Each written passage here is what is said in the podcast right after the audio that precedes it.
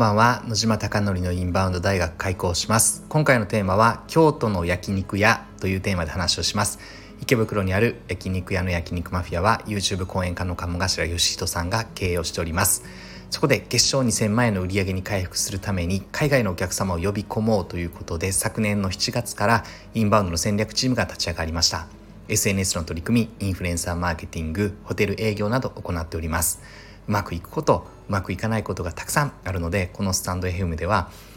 全てのですねうまくいったこともうまくいかなかったことも通してリアルな声を届けていきたいなと思っております。今後海外のお客様を呼び込もうと思ったお店は是非何か参考になればとてもとても嬉しいなと思っております。では早速本題です。今ですね焼肉マフィアは国内で3店舗あります。聞くところによると福岡にもできるという話なので多分ですね年内4店舗ぐらいできるのかなと思っております。今私がお手伝いしているのは焼肉マフィア池袋で鴨頭義人さんが経営をしております。これは堀江貴文さんこと堀江門と浜田さんが和牛マフィアというのを直営でやっていてそれは創作和牛って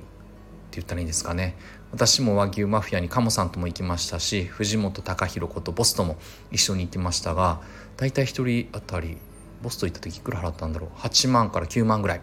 の、えっと、1回あたりの値段です。客単価8万9万ぐらいのお店です。で、まあ、飲み物もっと飲めば、えっと、10万とか15万いくかもわからないですが私が行った時はそれぐらいの値段でした。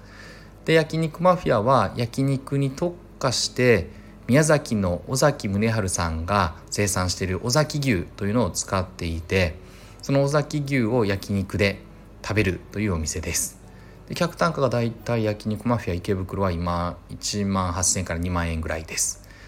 でこのですねフランチャイズ店舗なのでその後名古屋の錦にできてで京都の原町にできて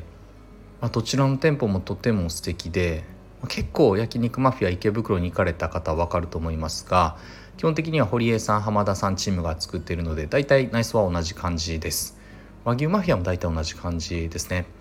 ただ特にですね京都はめちゃくちゃ広くてで外にテラスもあってそこでも焼肉が食べれて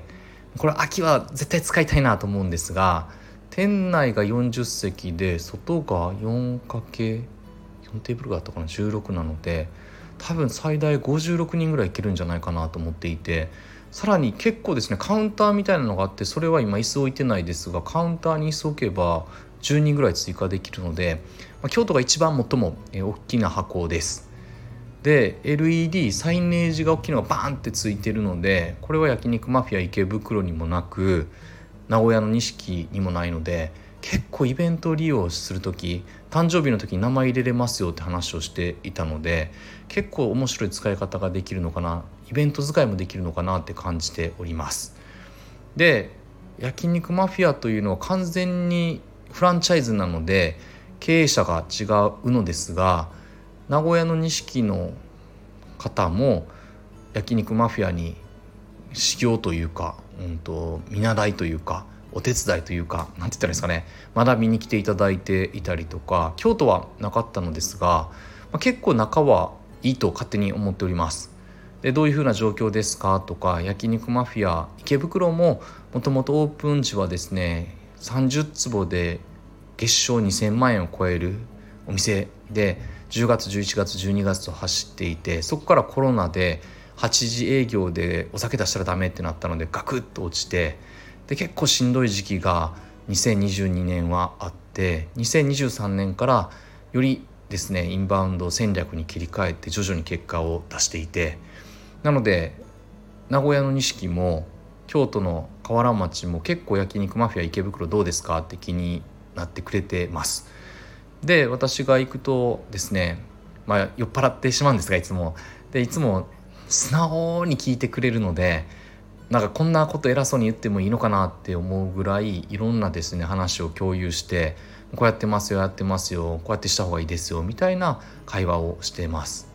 なので名古屋の錦も京都の河原町もどちらもうまくいけばいいなと思っていててやはり全体的に焼肉マフィアが盛り上がれば池袋にも跳ね返ってくるんじゃないかなと思うのでなんか全部がうまくいってほしいなと個人的には願っております。で名古屋の錦はですね、まあ、基本的にはいろんなこと考えてらっしゃって、まあ、行くと、まあ、ただただ食事するんですが京都は結構なんだろうなみんな若いのもあるのかな結構話を聞いてくれてでその中で会話コミュニケーションしながらこうだああだみたいなパソコン出しながら話をしてます。この前もですね行った時に4人で利用したんですがめちゃくちゃコミュニケーションしてですねまあ今日何が言いたかったかというと、まあ、素直って最大の武器だなと思います、えー、結論話を聞かなくてもですねその人のことを言ったことをやるかやらないかは別として話聞く姿勢というのがめちゃくちゃやっぱり体から全身から溢れてると話したいなってなったりとか何でも伝えたいってなりますがやっぱり身構えてたりとかなんか話をしっかり聞き質問してるのに聞いていなかったりとかするとやっぱりそれを感じるので話さないでおこうってなりますね。結構私は質問されることが多くて「これどうですか?」ですか？って言ってるんですが、まあ、本当に聞きたいって思っていないんだろうなって思ったりとかなんか全身で受け止めてないなって思ってたりとか結構いろんな方から感じるので結構感じやすいタイプなので、まあ、それ気づいて話す量は変えるのですが京都はめちゃくちゃやっぱりみんな素直で大学生の方々もいるんですがアルバイトで。その方々も全身で聞いてくれてすっごい反応も良くていつもですねもうあのなんだろうおせっかいなぐらい言いまくるという一緒にお客様と言っててもお客様無視して焼肉マフィア京都のためのことを考えるぐらい素敵なお店で全身で聞いてくれて行った時にぱこれって何かというと結局私はめちゃくちゃ喋りたがりで伝えたがりでなんかそれが楽しいという人間なのでとても居心地がいいなと思ってます。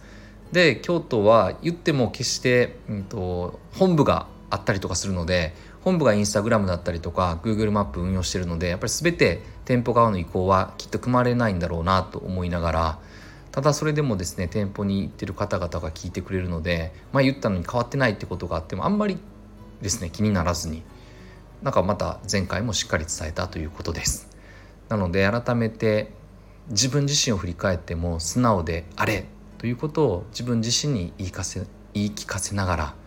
しっかり相手の話を全力で受け止める聞くという姿勢が成長に相手の思いを聞くきっかけにつながるんだなと当たり前のことをですね改めて焼肉マフィア京都から感じました、とてもですね同志社の素敵な大学生の女性の方もいて、ま、その方もすごい素敵でいつだったっけ？誕生日聞いて 誕生日が私近かったんですよ。9月5日だったっけ？なんか9月5日ですみたいな話をしてて一緒に誕生日やりましょうよみたいな話でなんか盛り上がっていてですね。でなんかまあ、素晴らしい方々だったなということを改めて感じてあやねさんか9月2日でした。9月2日なんか一緒にタイミングが合えば9月私3日なので誕生日。なんか一緒にできればとても面白いなと思ってて、まあ、一緒に大好きな方を連れて行きたいなっていうぐらい焼肉マフィアは素敵な場所だったので是非、えー、関西の方京都にお住まいの方はですね焼肉マフィアとても素敵な店なのでぜひ足を運んでいただけると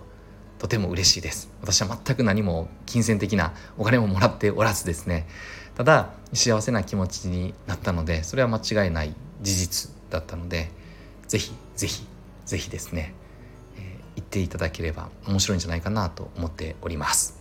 今日も最後までご清聴いただきまして本当にいつもありがとうございます。あなたのお店がたくさんのお客様で選ばれることを願ってそして焼肉マフィアがより一層海外のお客様にご来店いただき本当に日本の旅行を来て焼肉マフィア池袋来て最高だったよって言っていただけるお店を目指してこれからも日々取り組んでいきたいなと思っております。今日も最後までご清聴いただきまして本当にいつもありがとうございます。おやすみなさい。